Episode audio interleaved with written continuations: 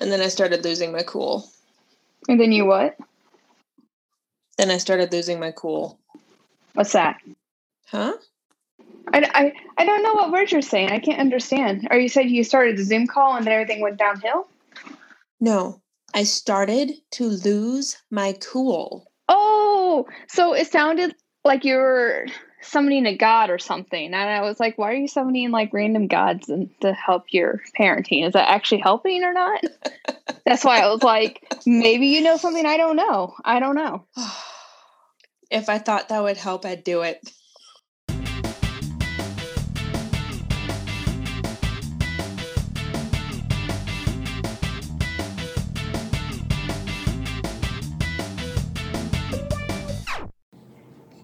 Hey guys, here's what's coming up. Next week on June 28th, we will be discussing our top 10 favorite authors.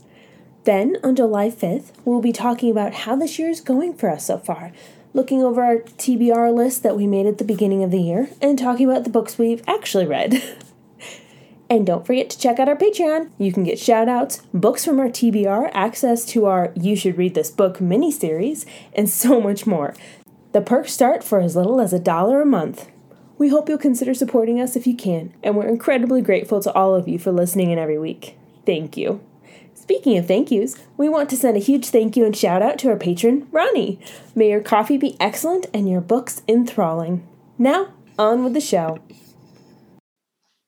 Welcome back to the Book Life Podcast with your host, myself, Mo, and my best friend, Abby. Tonight, we are jumping into Harry Potter and the Goblet of Fire, which is the fourth book in the Harry Potter series. This one takes place when Harry Potter is 14, and let me tell you, boy, is it full of 14 year olds. oh man, isn't it? like between this one and the next one, I'm like, ooh, man, are there some hormones going on? Like, literally all the teenage feels. Yeah, it's like literally the entire time. So I listened to these once again. God, I'm listening to this book and I'm thinking, ooh, Ron, you're stupid. Harry, get it together. Only person with a good, clear head is Hermione. No one else, pretty much. Oh my God. I know. Man. I remember, so this is one of the ones that I actually had to wait to get. And I remember anticipating when this book came out. Like, I was so excited. I um, used Amazon to have delivered to my doorstep the day that it was released. Like, I never went to any Harry Potter like release parties or anything, but definitely got it day of. And it was super exciting. Yeah. It doesn't surprise me that you never went to any of the parties. and that involves people. no. it's not my favorite activity sometimes. If I don't know who, if I don't know people, I won't go to it. I don't, I don't like strangers. I know the feeling. Well, when did you first read this book? Well, I read all these in high school. So I don't know, sophomore, junior year, something like that. Around there, right? Yeah, pretty much. I really don't remember like that was part of the several years of my life from like from like fourth grade through high school i just consumed so many books i really like have no firm yes this is the year that i read this book for most of the things that i read. Like man. here's the ballpark estimate. Well this one was published in july 2000 which i do remember when it was published. Mm-hmm. because that was right after my sixth grade year and i had just finished the first three books and i was like what happens next? And of course this came out and i loved it I devoured it. It was great. I was, of course, mind blown by the book. And since it came out in July, I'm pretty sure I took this book with me to camp, mm-hmm. which I think I did with every single book that was released, except for I feel like the last book I did not take it to camp and I just read it at home because I think it came out at the right time. Oh, so good. Yes, I do. I really enjoy this one. There's so many elements of this one that I think I feel like this is probably one of my top two. I don't know.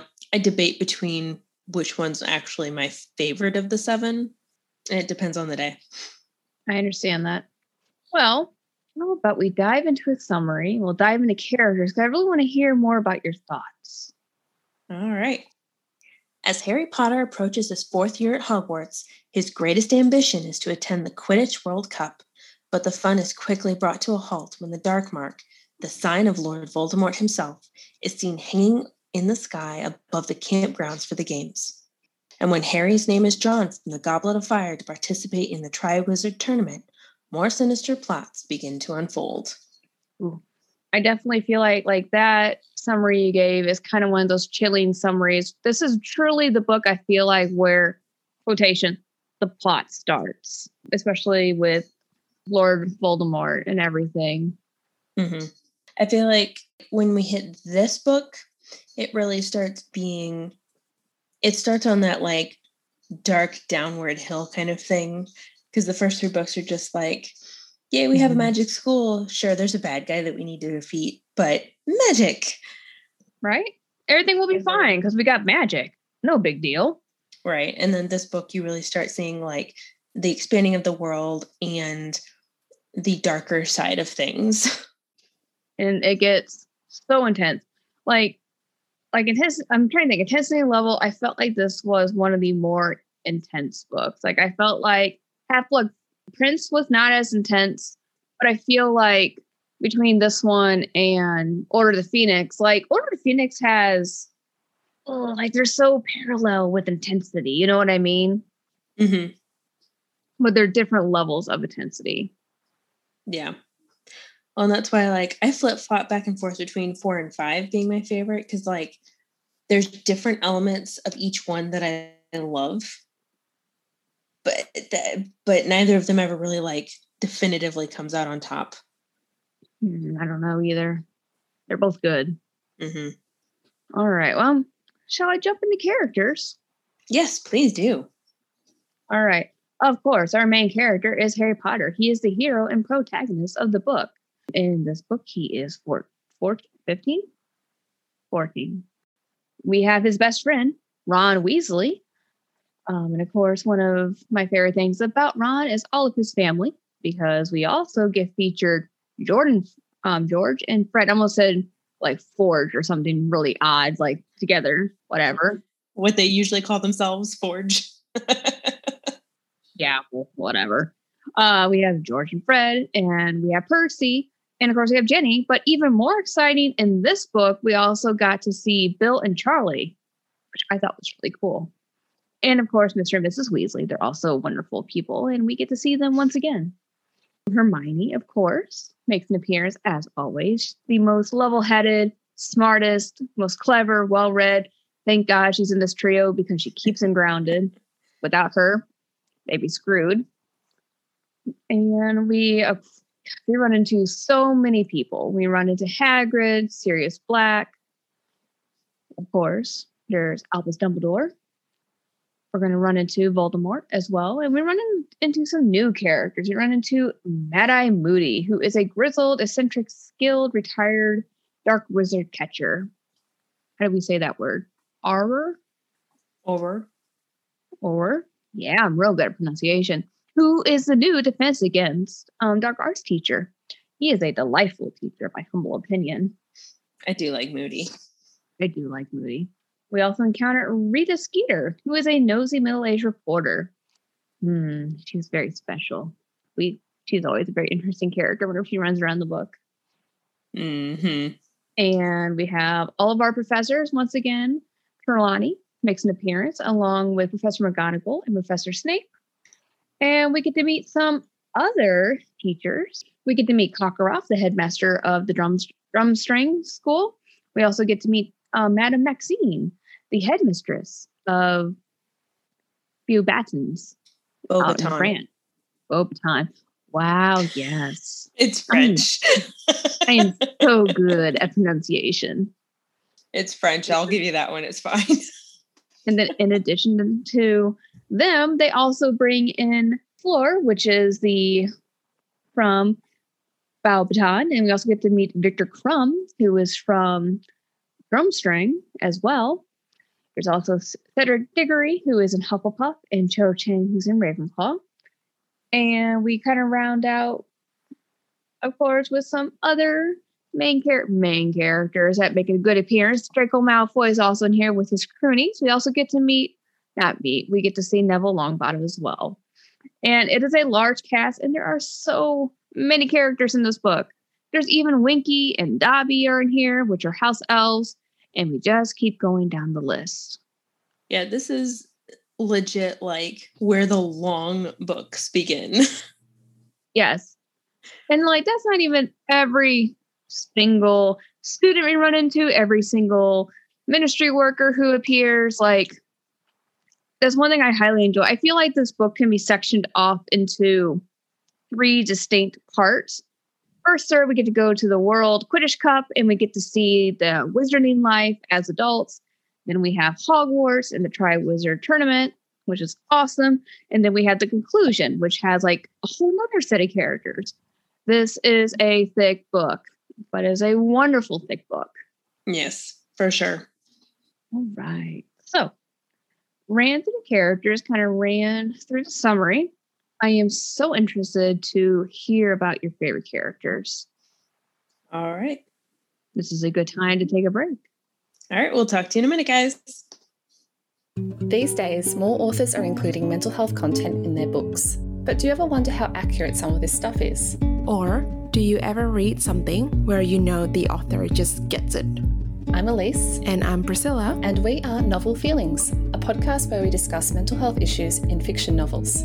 We are psychologists and book lovers, and we have a lot of opinions. So look for Novel Feelings wherever you get your podcasts. Now, back to your show. Welcome back, guys. And remember, this half is spoilers. So if you have not read Harry Potter and the Goblet of Fire, or at least watched the movie, please pause right here, go read the book, and then come back and talk to us.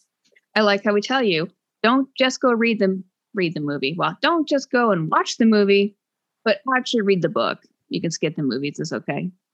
Yeah, the movies just they weren't bad, but they weren't they weren't the books. I have big opinions about the movies. Oh, yes. As do you. So, Abby, I have a question for you. Yes, ma'am.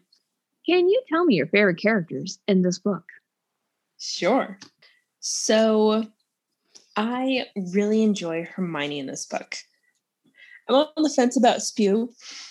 Sorry, S P E W. Spew. How to make bad acronyms 101. Here we go. I know, right? but I very much appreciate what she is trying to do, and I appreciate her drive and her absolute determination to change things for house elves. I think that's great.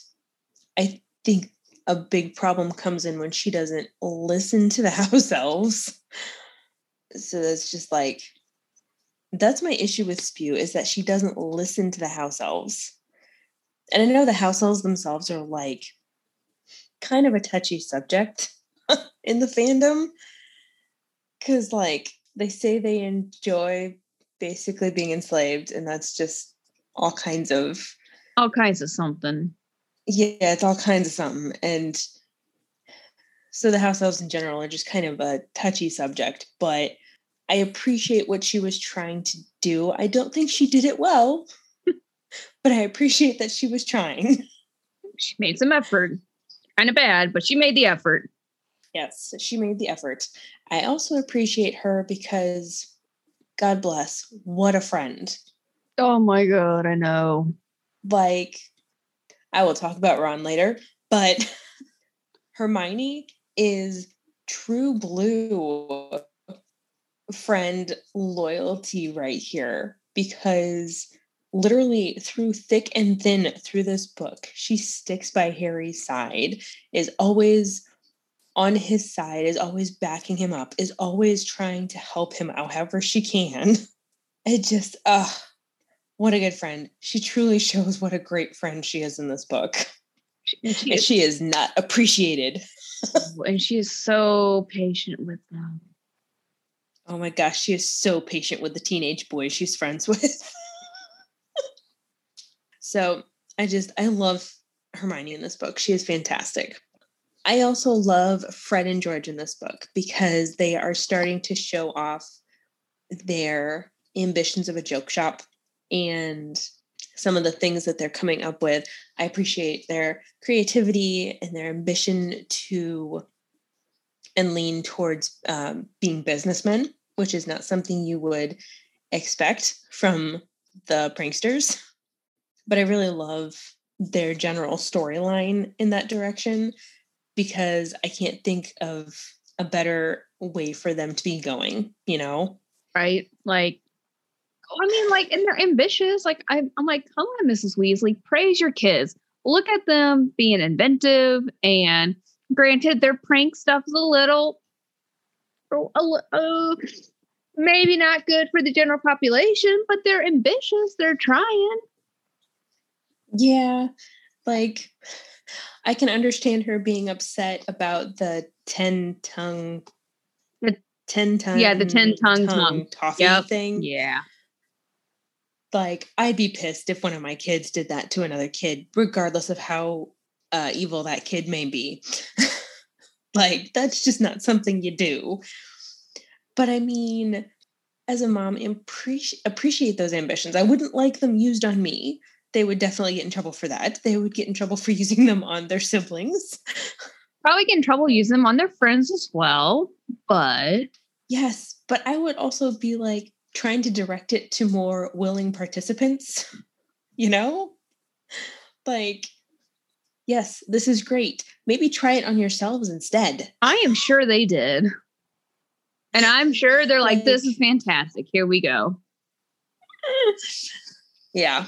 So I really wish they got more credit for all of the cool stuff that they're inventing. Like, I know they take their owls or whatever and they just like get barely enough kind of thing.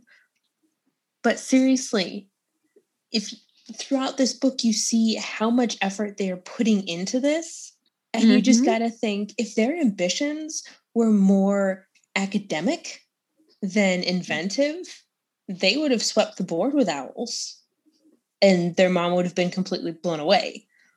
This, this is where we go back to not everyone has to be successful in academics to be successful in life. Like they are obviously more they're more tradesmen and that's perfectly fine. They're inventors, they're smart, they're they're you know, they're just getting it done and it's awesome. You know, it's kind of like they don't have to get these owls and be awesome at potions and well, but I feel like the, the Ton-Tongue Toffee was probably a concoction out of potions. And their joke wand is a transfiguration spell, essentially. Mhm. I'm telling you, I just don't think the twins get enough credit for how smart they are. I agree. I agree with that. But they're so busy working on their own goals, they're not paying as much attention to their class stuff. Mm-hmm. I know people like that. It honestly, you can do brilliant things with that kind of ambition and smarts, and it doesn't have to be in the classroom. And that's a good thing. I agree. Uh, so, yeah, I think the twins are very underrated geniuses. Uh, I also love Hagrid. Hagrid just deserves better in general. this poor guy, like admitting finally that he's a half giant and being sweet on Madame Maxime and having her just completely deny that she's also part giant and having his name dragged through the mud by Rita Skeeter and he's just he's too good for all this. He is too good for everyone. Like I Hagrid is like he's a pure spirit. You know what I mean? Mm-hmm. Well, and I loved when after Rita drags Hermione's name through the mud and she starts getting hate mail. I forget what happens, but she ends up with the boys down at Hagrid's hut, basically crying about all of it because it's too much for her. And Hagrid is the one to like cheer her up and give her the pep talk and be like, you and me, we've got this. She dragged my name through the mud too, and I'm still here and fighting, and you're gonna do just as good. And like, Hagrid, He's just too he's just awesome. I love Hagrid in every book. I agree. I, I I see nothing wrong with that. He he's just a good guy, you Mhm. know. yeah, he really is.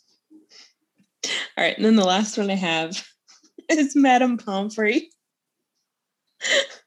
She got the first genuine like out loud laugh from me when I was rereading this.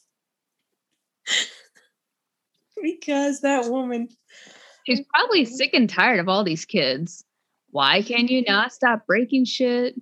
You know? Well, even in a normal year, all the stuff that she has to see. And then the previous year, she saw freaking dementors and had to deal with that nonsense. And this year is dragons. and like it's she's tending to the champions after they dealt with the dragons. And she says something about dementors last year, now dragons. What's next? like He really doesn't want to know what's next. Like, I love you, Madame Pomfrey. Mm. You go. you do your job awesomely and you don't get appreciated. So I'm appreciating you right now. You're gonna give her a raise? I would give her a huge raise. oh, all right. So tell me about your favorites then. I am a sucker for Hermione. Hermione, I'm pretty sure I've stated, has been like my favorite character in every single book so far. Dear God. Okay, so I like this for a few different things. I like it. I don't know where to start.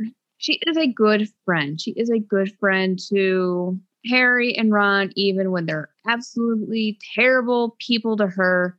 I love that she gets her moment to shine when she gets to go to the ball with Victor Krum and just like Mhm. you know, we see those sparks of envy and jealousy in Ron where he can't stop watching her. And you're like, yeah, buddy, like you were a jerk to her. It's time for you to stop being one because not only is she like this brilliantly smart person, she's also beautiful. And you just now notice. And someone else is taking her to a dance and you're not. And you could have, but you're stupid hmm that's more about him. But she, like, once again, she's smart and she just, just appreciate like how hard she tries to help Harry with the tournament, preparing for it, and her loyalty. Really, I just love Hermione. There's nothing. I just, I just, there's something I don't dislike about her except in the first book, which we are well past, so we're fine. hmm I like that we get to see Charlie Weasley for a hot second. Yes. So I like two things. One, I like I like that we get to see Bill and Charlie, and I like that Bill works for a bank, but he has long hair and like a a I, I think it's a dragon tooth earring. I can't remember precisely what it is. And he's like this crazy person. He's like, Mom, they don't really care what I do at the bank. I go and get treasure from Egyptian tombs and and curses and bring more crap for the bank. They don't care what I wear as long as I bring them treasure. Right. And then there's Charlie, who a little bit more clean cut, but covered in all these scars. And he's like, I wrangle dragons in Romania. And you're like, okay, that's the job. Great. but I like how we get to see him, and then we get to see him again at the um, tournament, wrangling more dragons. And you're like, you crazy boy. But okay. Yeah. Well, and shout out to Charlie Weasley getting a letter out of the blue from his youngest brother going, Hey, there's an illegal dragon at my school. Could you mind like pick it up for me? and mm-hmm. Charlie just writes back going, Yeah, sure, mm-hmm. my friends will swing by and grab it. No big deal. Good thing he's got some friends, right? No. Yeah. He is a good brother. No questions asked. Sure, buddy. I got that for you. No probs. I probably should have mentioned that in the episode for the first book, but I love that part. Like just the unquestioning. Well, I always, I always feel like that chapter is so random, but it, you know, I also I I'm like, was J.K. Rowling thinking ahead at all about the family, kind of writing stuff in? Was she thinking about this book at all, or, or she just kind of was like, I wrote about a dragon in book one. Let's throw some dragons over here too with some Charlie, whatever. You know, yeah. I don't know how much foresight she actually had in book one. I know. I just man, good brother, Charlie. And then my final most enjoyable favorite character of this book is Mad Eye Moody. What an eccentric, crazy man who is brought in to teach children how to defend against the dark arts. Okay. The guy that is so paranoid that he char or like did a counter curse against his trash can because he heard it rustling around, who is drinking out of a flask and just kind of crazy and raving Mhm. and running through the hallways and teaching them about the three unmentionable curses. Yes. Definitely the man I want to teach my children for sure. but I love him. Okay. Hmm. so so here's the problem. Do you like Mad Eye Moody or do you like Barty Crouch Jr. as Mad Eye Moody? Spoiler alert. Um, I probably like Barty Crouch Jr. honestly because that's who was Mad Eye Moody in the book. I like Mhm. Mad Mo- Mad Eye Moody the teacher, which is Barty Crouch Jr., which is fine. Mhm. Fun fact: I also love the fact that he was David Tennant, who played Doctor Who, and the moment in this, you know, in in the um, movie, but the moment like rewatching Goblet Fire, I'm like, it's the Doctor, and I'm like, wait, David Tennant, ooh, okay, cool, okay, this is good. I did that a few years ago after Tennant's run. I had was watching a random Harry Potter movie again, and it happened to be the Goblet of Fire. And it was one of those. He popped up, and I went, "David Tennant's in this? What?" Surprise! Yes, like, he is. Oh yeah, that's right. This is this is England. They have four actors. Yes, yes, they do. Um, just like I was watching 101 Dalmatians, the live action movie, and I was like, the guy that plays Jasper, I'm like, that actor, who is that actor? Yup. Who is this? And I kept thinking, I'm like, I know this actor. I'm like, was he a doctor? I'm like, no, not a doctor. And he was a doctor. He's House from the show Mhm. House. But like, literally, I'm like, is he a doctor from Doctor Who? No. But is he? And then I was like, I've seen him before. Like, you, anyway, yeah, you're right. England only has like five actors, so it's cool. Yeah. Um, yeah. But yes, I love Mad Eye Moody because he also has one of my favorite scenes that we'll talk about later. But yeah, love him. Probably one of besides Lupin, he's my second favorite Defense Against Dark Arts teacher. No, probably because he was the next most effective defense against the dark arts teacher. I mean, he was competent at least, yes. sure he he wanted to murder Harry, but I mean, he was competent at what he did. Hey, he taught Harry some stuff. Exactly. Probably shouldn't have taught Harry some stuff, but he did. You know, It's fine. you got to make some sacrifices to keep your cover sometimes. Sure. Your least favorite characters? Oh my god, I hate Ron. I hate Ron so much in this book. Like, oh my god. Teenage boys are not great characters, anyways. And Ron is just feeling himself in this book. And let me tell you, that's not a pleasant thing. Hates what a little um he is to Harry after Harry gets drafted into the Triwizard tournament. Like, dude, that's your best friend. Do you really think he wouldn't have told you? He literally tells you everything. And you're just going to be jealous because of, of what? Because he's still getting more attention than you? Like, that, that's a normal thing. yeah. I, I don't know. Ron has a complex in this book, so let's go jump right on the Ron train. Ron is the most obnoxious character in this book. Okay. Oh my God. Like, even our villains are better than Ron in this book. Like, Mm-hmm. I'm sorry, like Mad Eye Moody is my favorite character. And he's the, the he's a villain in this book. I know. And Ron sucks. Ron is so friggin' annoying. He's obnoxious. He's oh, also it completely pisses me off how he treats Hermione. Mhm. That, that's that's that's my biggest pet peeve because he is such A little twat. like this is your best friend. Like, yes, you are unknowingly having a crush on her and you are unwittingly acting like an idiot because you're not admitting your feelings for her, but you don't need to be a jerk. yeah.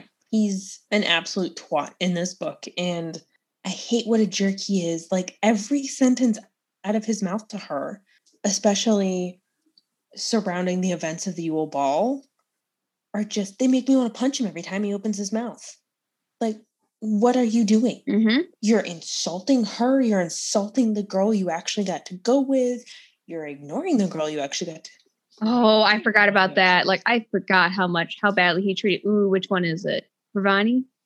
He goes with or Lavender? No, Mm. it's Padma and Pavarti, and they're the twins. Yes, he went with he went with Pavarti, right? I think so. Yes.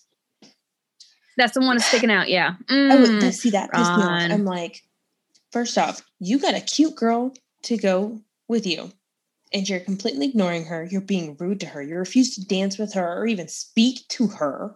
And you were the one who was being a little pissant about, oh, well, I don't want to take an ugly girl. Like, you're such a great catch.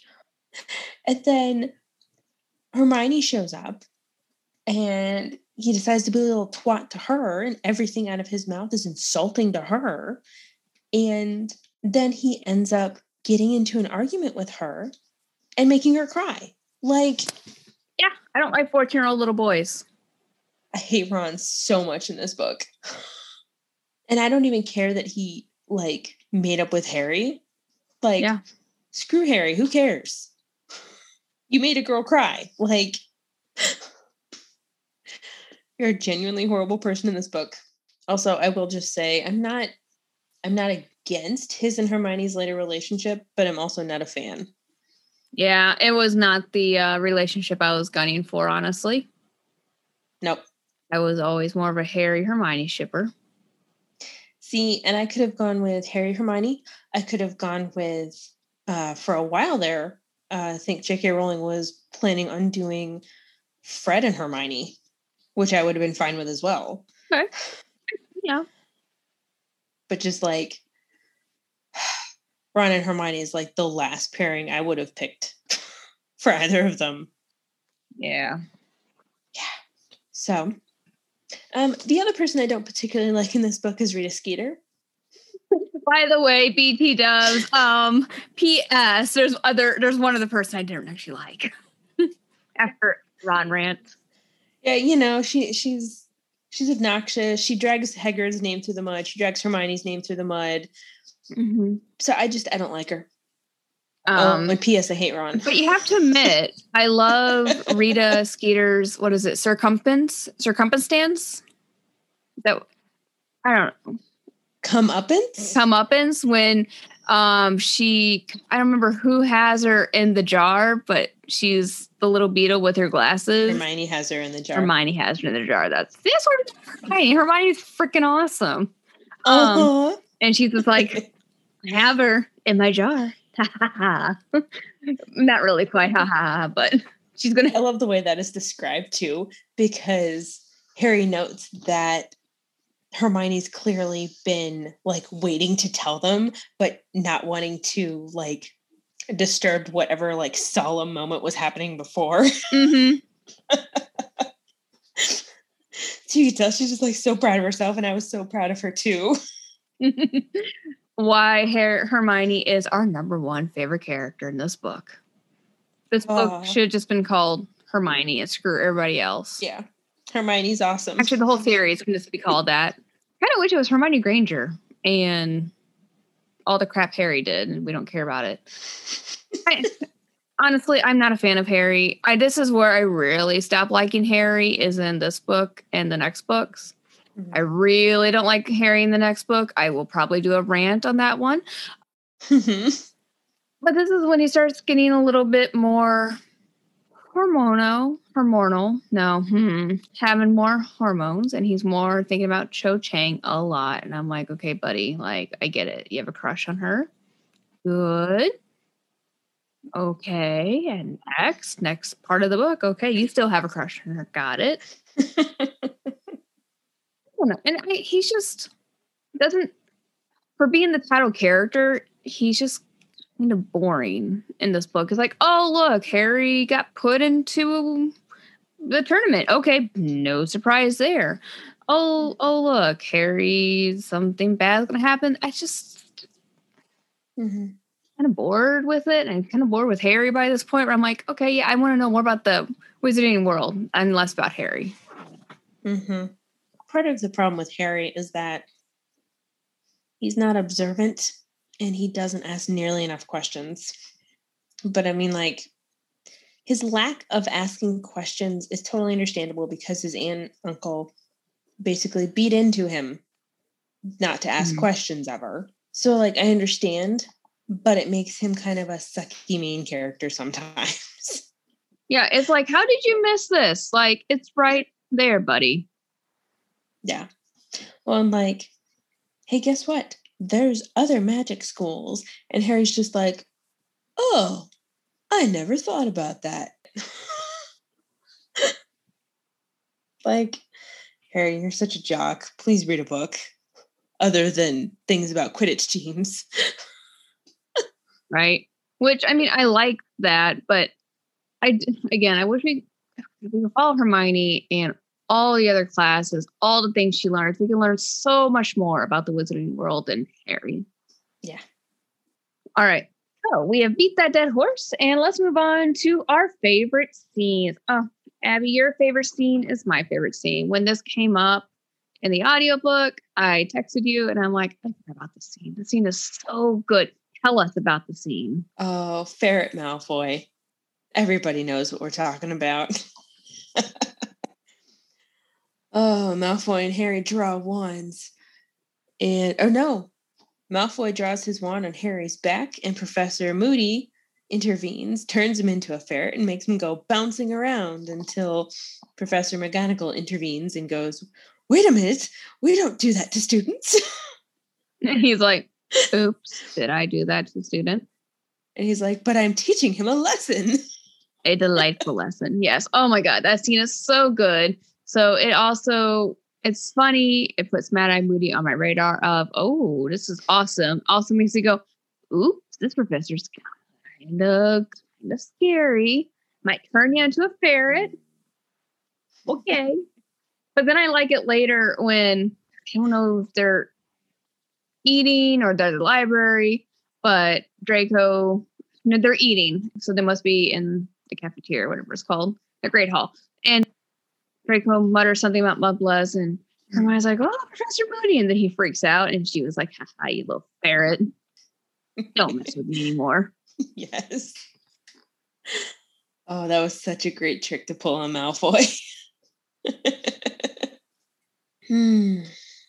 So, because I dislike how much Mrs. Weasley rags on Fred and George for their inventions and not being like their older brothers, which is Mm. freaking hilarious to me. Like, woman, you've gone through three children already, but by the time you got into Fred and George, why would you expect them to be like their older brothers? Mm-hmm. Even their older brothers aren't alike. But she compares him to Bill and how Bill was head boy and had all of the owls and all of the NEWTs. and even Charlie managed to scrape enough to get a decent job. And then there's Perfect Percy. God, Percy is freaking obnoxious. Least favorite character is Percy. Percy, hands down. Like, Yeah, Percy sucks. yeah. But anyway, he doesn't matter. Yeah, he's inconsequential. But I really so after she's been ragging on them and just not being the best mom she could be for them, they go to the Quidditch World Cup and all she hears is about the dark mark hanging over the field and like because they don't have telephones because they're wizards. She has no idea eh, no way to contact them and no idea what's actually happened like if any of them are okay. And so when fred and george show back up she immediately is in tears just like apologizing going i just kept thinking what if the last thing i had said to you was the fact that you hadn't gotten enough owls and just like apologizing to them? And i'm like yes. This is good. Like it definitely tugged on my heartstrings because as a mom i can imagine doing that because you know i'm human so i'm not always going to say the best things as like the last thing before my kids go to bed at night or go off to play or something and just like yeah. It just got me the mama feels. Like yes Mm-hmm. mrs weasley is human too. She makes mistakes. So i really enjoyed that. I also really liked just all the world expansion scenes where you got to see um, the Beauxbatons and the Durmstrang students, and you got to hear about their schools and that sort of thing. Like Krum at one point is telling Hermione about the castle where the Durmstrang students are, and you get kind of an idea of what it's like living there. And just, I love all the scenes that give you that. That's part of the reason I like this book so much is all the world expansion. That's true. It's probably one of the books that does the most world expansion besides the last book. oh, for sure. All right. So what about you? Uh Ferret Malfoy, hands down, best scene in this book. Like, I love it. Love it. The next thing though, so this book has one of my favorite scenes. You know, it's like not like one of my most favorite books. I love I love dragons. Dragons are my favorite, favorite mythological creatures, right? Mm-hmm. I love the dragon task, the first task of the Triwizard tournament. I love the fact that for them, when they get it, they reach into a bag and they pull out these cute little miniature dragons. And I'm like, oh, I want one. I really want one. They're so cute. and I love like the four different breeds that they describe. I love that. I wish we got to see um, the other participants in their dragon task. Basically, we just get to, you know, read about Harry's because it's all from Harry's point of view, and he didn't get to watch the other wizards. Mm-hmm. But man, I'm just like, this is so much fun. I love dragons so much. I really want my own little miniature dragon. Okay, Okay. okay. I don't want the big ones; they're kind of scary, but the little ones are really cute. I also like. So I'm not a really big puzzly person, but I I liked how in the second trial that Cedric helped Harry. Like it was good sportsmanship. He's like, hey, like if you take the egg and you go to the prefects bathroom, put the egg in the water. And Harry's like, what do I do? And I'm like, come on, Harry. Like he's giving you a clue. Pick up on the context. go to the bathroom. Put the egg in the water, buddy. You know, slow on the uptake. But anyway, but Yeah. I, I love that scene where he goes to that bathroom and this bathroom has all of these valves and all these bubbles and he pours all this crap in. And I'm like, oh, you're gonna be so smelly when you come out, but that's fine. But I wish I could go and counter that bath. You know what I mean? Okay. So really oh, yes. My favorite scene is not about the egg, it's about the freaking bathroom. Like I love that bathroom so much. I know. I love that Um, bathroom. I love wasn't Mor- Moaning Myrtle in that bathroom too? yeah, because she was She spying a- on him. man, like I'm like, girl, you little creepy. Like you cannot be creeping up on the boys while they're taking baths because that's just awkward. Like I know you got nothing better to do the last 50 years, but really. Mhm. Yeah. But I understand she's also a 13 year old trapped forever as a ghost. What else you gonna do? Yeah. Just saying. Um, also, um, you kind of hinted on it, but I love the world expansion. I love the world building. I love the scene where the schools arrive. That's one of my favorite scenes of the book, where the dun the dun- drum strung can't Durmstrang. really say name. Drum string ship comes out of the water, and you're just like, because you know they're that giant lake that then has their um, giant squid. Here comes a ship, and you're just like, okay, that's the way to travel.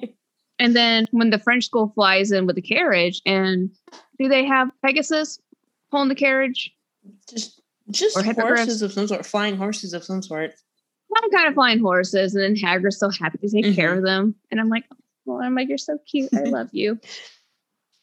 I love that. I, I love just that scene, and I love all the ways the wizarding world differs from just the regular Muggle world. You know, Oh yeah. and that's good stuff. Well, I know I didn't write any, but I have a bunch. that's good. I was like, so Abby, what are your least favorite scenes? Because I don't sure see any on your notes. Oh, I just forgot to write them down. So, Ron being a little jerk when right after Harry's name is pulled out of the Goblet of Fire. I hate it. I hate the entire sequence where Ron and Harry are just like dragging their feet to ask girls to the Yule Ball. And Ron is talking about how he doesn't want an ugly one and he doesn't want to go with this one girl because her nose isn't straight or something. And I'm just like, you little turd. and it just it annoyed the crap out of me how long it took them to ask anyone. Like, I know you're 14. I know this is a big deal to you, but for the love, just do it. And I hate the entire Yule Ball scene anytime Ron is there because he's such a horrible person in this book. So he, anytime he was like speaking during the Yule Ball scenes, I hated it. I hate everything surrounding him. Mm-hmm. He's such a horrible Oh, person. Even after in like finding out that Hagrid is a half giant, Harry's just like, yeah, and and Ron's like, well, this is such a big deal. I'm like, no, you're just a jerk. oh man.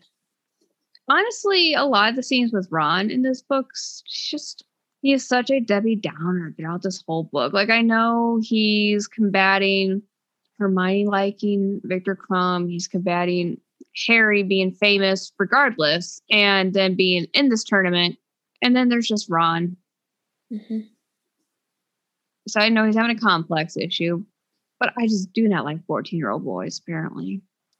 Well, and I think part of the problem for me is that like he's so judgy of the girls that he sees. Mm-hmm.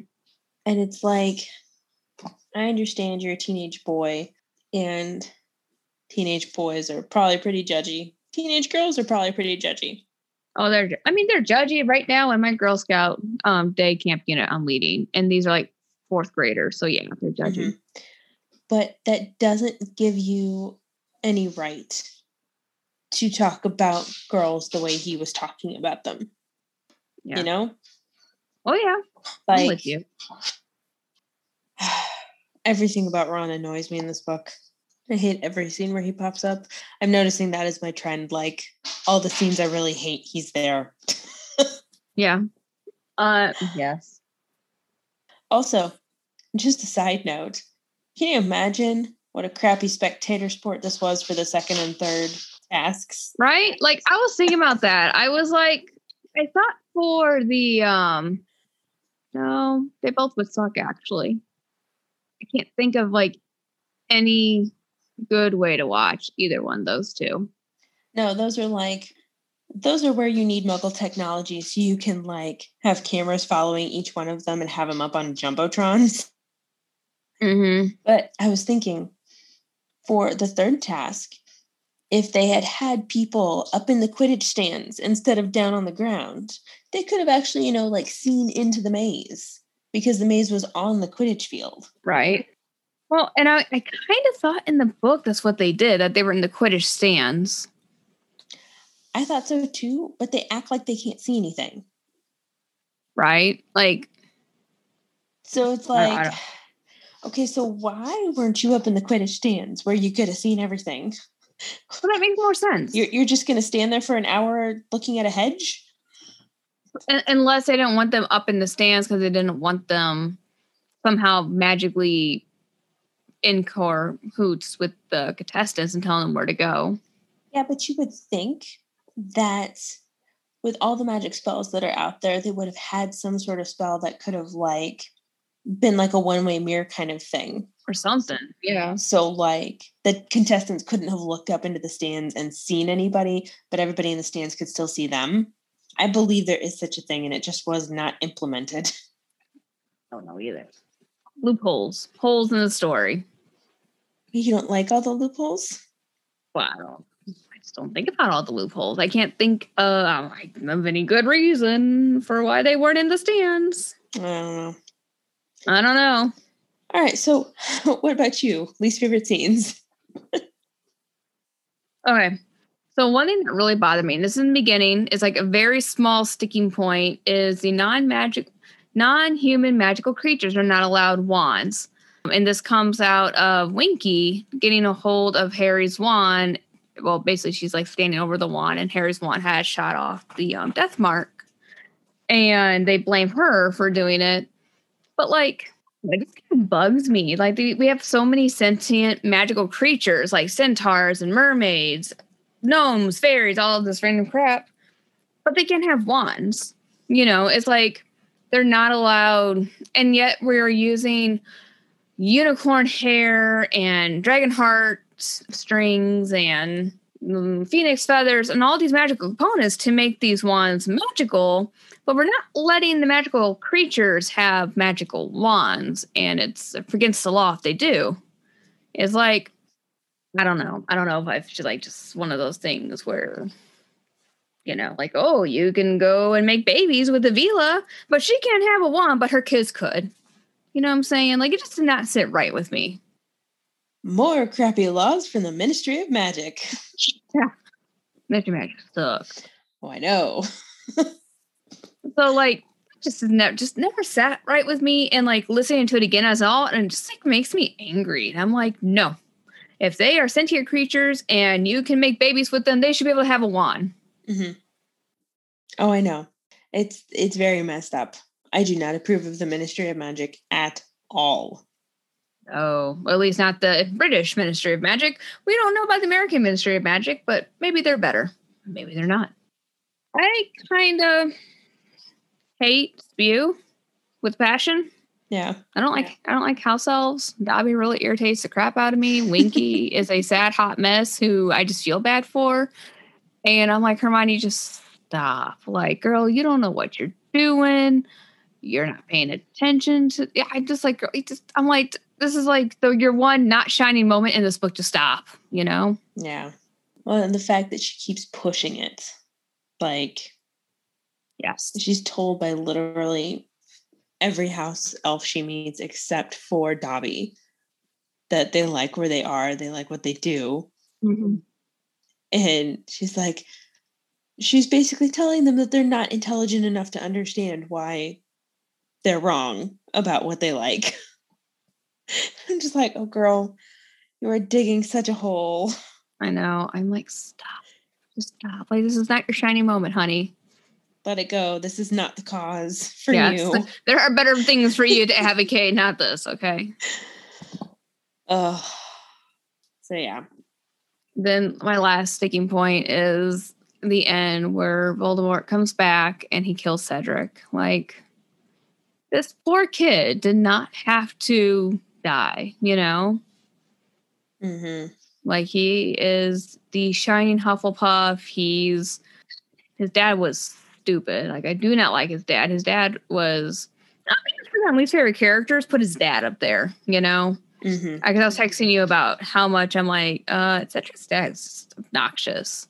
Yeah. But even then, like, he doesn't deserve to have his kid killed, and Cedric did not deserve to die. And it's like, just, I know the first tragedy in a long line of tragedies for the next upcoming books. Yeah. Well, and it feels to me like he was purposely made to be this shining example just to be killed. You know? Yeah. Like yeah. he was just too good and too nice and too pure. And so Right. Here's this Quidditch hero, the hero of the Hufflepuff house. He gets chosen to do this tournament and mm-hmm. killed. Thanks, J.K. Rowling. Yeah. So here's an interesting thought. When they are putting names into the Goblet of Fire, it's a throwaway line, I think, but somebody mentions how one of the Slytherin six years put his name in. Can you imagine how different this book would have been with a Slytherin as the Hogwarts champion?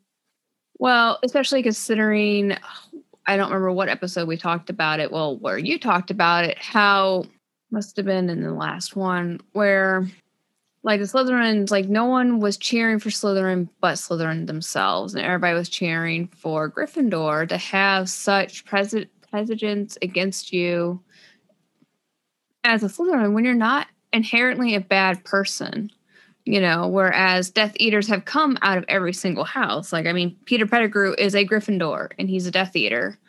And yet you get the stigma as slytherin that you're a bad person and you had to fight that the entire time. And yeah, I think this book would have been like so different if that was a Slytherin. Like we would have not, we probably would have as much sympathy for the kid who died. You know? Well, yeah, because think about it. So Harry is absolutely reviled by pretty much everybody in the school at the beginning after he's chosen because everybody wants Cedric to be the champion. Mhm. And so if it had been a Slytherin champion instead, that would have been totally reversed. Everybody except the Slytherins would have been thrilled that Harry was in the tournament. Yeah. And like, do you think Harry still would have told the Slytherin like he did for Cedric about the dragons? No. Exactly. And so Harry never would have gotten the clue about the egg because there's no way that boy would have figured that out by himself. Oh. Not. Oh. He would Harry would have been eliminated in the second round. Literally. 100%. Goodbye, Harry. Because he wouldn't have been, he wouldn't have been prepared. He didn't know what He to didn't have enough knowledge to do it on the fly either. Right, exactly.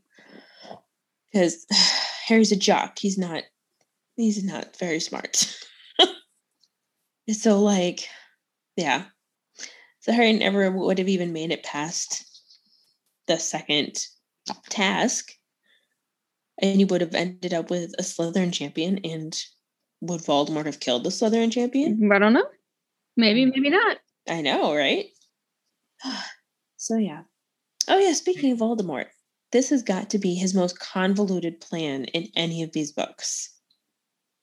Like, we ran into this random ministry worker and Peter lured her back and we got all of our information out of her and killed her. And then I contacted my Death Eater, who's been under the Imperius curse in his father's house all these years instead of dead in Azkaban like we thought and he is going to take out this ex Auror and become the defense against the dark arts teacher in his place and use polyjuice potion all year long and he's going to leave this very subtle trail trying to lead the very dense harry potter through all the tasks to get to this port key that he changed and they'll make and the port key will finally bring me to voldemort like Wait, you're saying that's not plausible? You're saying that's not a loophole? You're saying that that completely is exactly what would happen? i'm saying i don't ever want voldemort planning an event for me Uh, not not feeling confident, huh, with him. Oh my god. God. It's the most twisty, convoluted plot ever. And And it worked.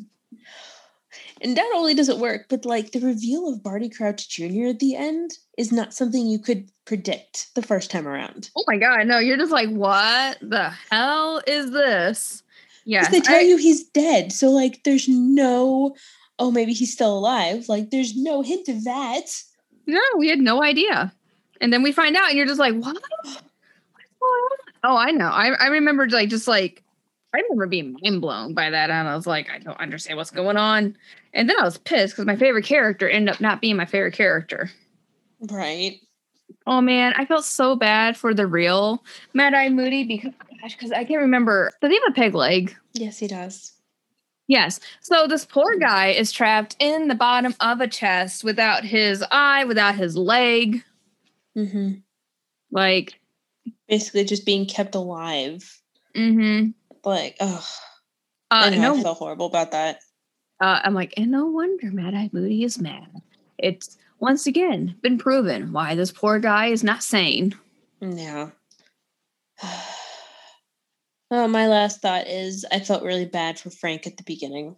Oh, forgot, I forgot. Yeah, I forgot about Frank. The Yeah. groundskeeper that Voldemort kills. I know. Like he has such a small part at the very beginning, but it's still like, you poor guy. This entire town thinks you killed this family and you don't have a wife or kids or anything. You're just taking care of this old house. And then they break in and kill you. Like, it sucks. And poor Frank was like, if he'd just gone for help a little sooner. So I just felt bad for Frank because I always forget about his part until I read it again. And it's like, oh, you poor guy. So, speaking of, since you went into those, what was your rating for this book? Where would you rank it? Mm. If I was rating it now, maybe like a 4.25. Definitely at least a solid four. And that's just because I like so much of the world expansion that happens in this one. A little bit higher than me. I am more. This is not my favorite book. Not my least favorite. My least favorite is still probably always going to be Chamber of Secrets, but it's pretty Mm. kind of stuck with it. Okay. Okay. But then there's the next book. Maybe that's my third least favorite. I, I flip flop around. Okay. For me, this is like a 3.5 out of five stars. it's not, it's, I can reread the first three a whole bunch. Like I love rereading the first three. Then I get to this one and it's kind of a slog. And I'm like, yeah, this is a good book. Okay. Oh, well, Ron, you're obnoxious. Harry, God, you're full of hormones Hmm. stop being mean. Everyone just stop being mean Hermione. Like I just want to follow Hermione throughout this book. I know. I feel like Hermione would have been a better main character for this book. Right. And honestly, I just feel like sometimes I don't know, this it's not wild about this book. It's just not my favorite book. I got nothing else to really say about it besides I like the Triwizard stuff. I like the Quidditch Cup stuff. Yeah. I don't care for the teenage stuff and the end kind of sucked. Yeah. But some good moments. We fair Malfoy, good moment. Mad Eye Moody, good moment. Hermione catching Rita, good moment. Good moment. Oh, that was such a high point of the book, honestly. I know, right? All right.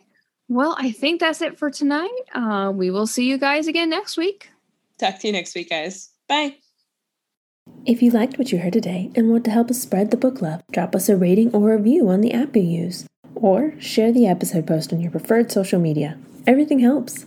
You can also check out our Patreon for some awesome perks like access to our mini-series, a monthly guaranteed episode poll, and much more. You can also find us on Instagram and Twitter under the name The Book Life Podcast. If you'd like to contact us directly, you can email us at thebooklifepodcast at gmail.com.